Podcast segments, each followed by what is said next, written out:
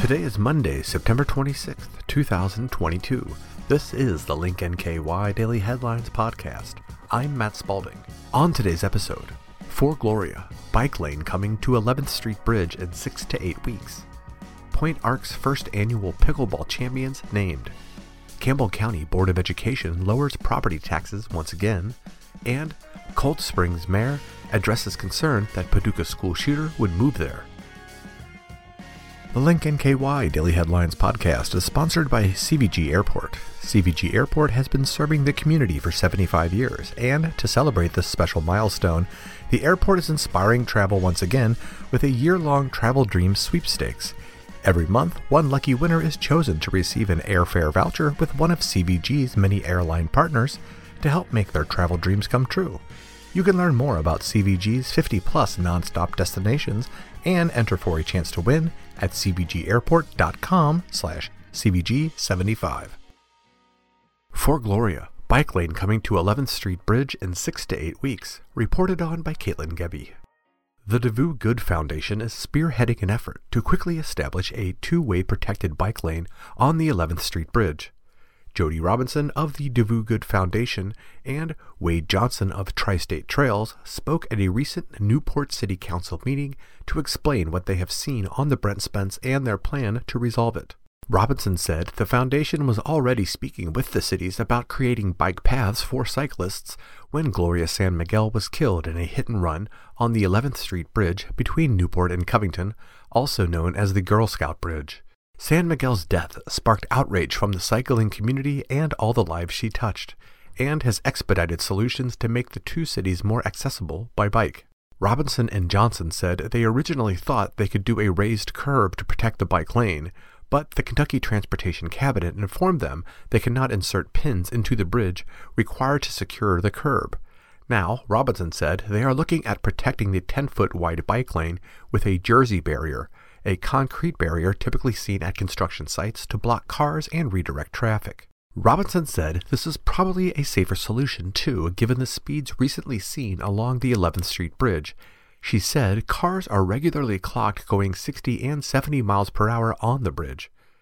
What we see is the bridge is built like a highway, so people drive on it like a highway, Robinson said. The northmost lane on the bridge is the target for establishing the two way bike lane, and Robinson imagined pedestrians may also use the protected lane. Robinson said, as a pedestrian and a cyclist, she said she would not walk on the bridge as it is. It is very uncomfortable. Typically, this project would get off the ground in 6 to 12 months, but given the immediate need, officials want to establish these barriers within 6 to 8 weeks before creating a permanent barrier. The group is aiming to establish the permanent barrier by late summer, early fall of 2023. Johnson said this bike lane won't be the end of the line for the two cities. KYTC advised they focus on the 11th Street Bridge first and then build out bike infrastructure from there. This victory was a true family affair. Point Arc's first annual pickleball champions named, reported on by Grace Tierney. A pair of high school sweethearts won the first annual Point Pickle Pickleball Tournament over the weekend at the Five Seasons Family Sports Club. Sixteen teams competed in the tournament for the championship. The Point Arc was founded in 1972 by a group of parents fighting for the educational rights of their children who were diagnosed with intellectual and or developmental disabilities. Barb McMillan and her husband Don, who met as students at Walton Verona High School, play pickleball together daily. The twosome entered and won the tournament. It was a great win, but I had to be a part of this, McMillan said. My sister, Donna Rice, passed away some six weeks ago from Down syndrome at the age of 60. She also was suffering from dementia. Rice lived in Zala House, one of 16 residential homes owned and operated by the Point Arc. She, Donna, lived in Zala House 10 years, McMillan said, and prior to her worsening condition, she lived in an apartment owned by the Point for another 10 years. She entered the Zala house when she was 20, remembered McMillan.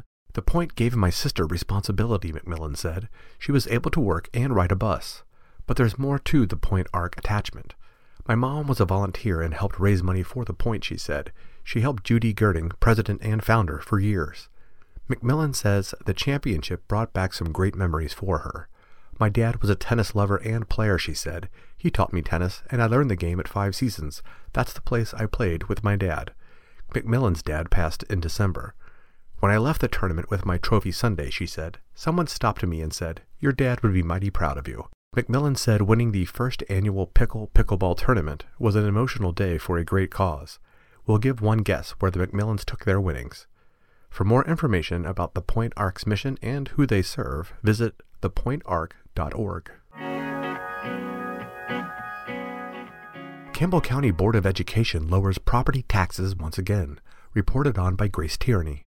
For the third consecutive year, the Campbell County Board of Education has lowered real estate property taxes for property owners who live within the Campbell County School District. At the tax rate hearing on September 1st, the board voted to set Campbell County Public Schools property tax rate at 64.5 cents per $100 of assessed value for upcoming tax bills, down from 64.8 cents per $100 of assessed value from the previous year.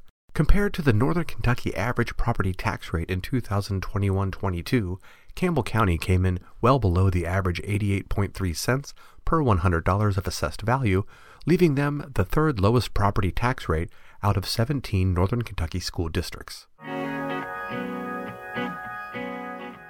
Cold Spring Mayor addresses concern that Paducah school shooter would move there, reported on by Megan Goff. Cold Spring Mayor Angelo Penque released a statement to the city Wednesday regarding media reports that Michael Carneal, who killed three students at his school shooting in Paducah in 1997, would come to live in Cold Spring with his parents if he is released on parole. Carneal was 14 at the time of the shooting. The Kentucky Parole Board was considering Carneal's case Tuesday and was unable to reach a unanimous decision. The board will meet again Monday in an attempt to make a decision then, according to CNN. Carneal, now 39, was sentenced to life in prison, but Kentucky law requires that minors be considered for parole after 25 years. He is serving his sentence at the Kentucky State Reformatory near Louisville. Mr. Carneal, who was 14 at the time, was charged as an adult and given the maximum sentence afforded by law for a person his age, Penque wrote in the memo he released Wednesday.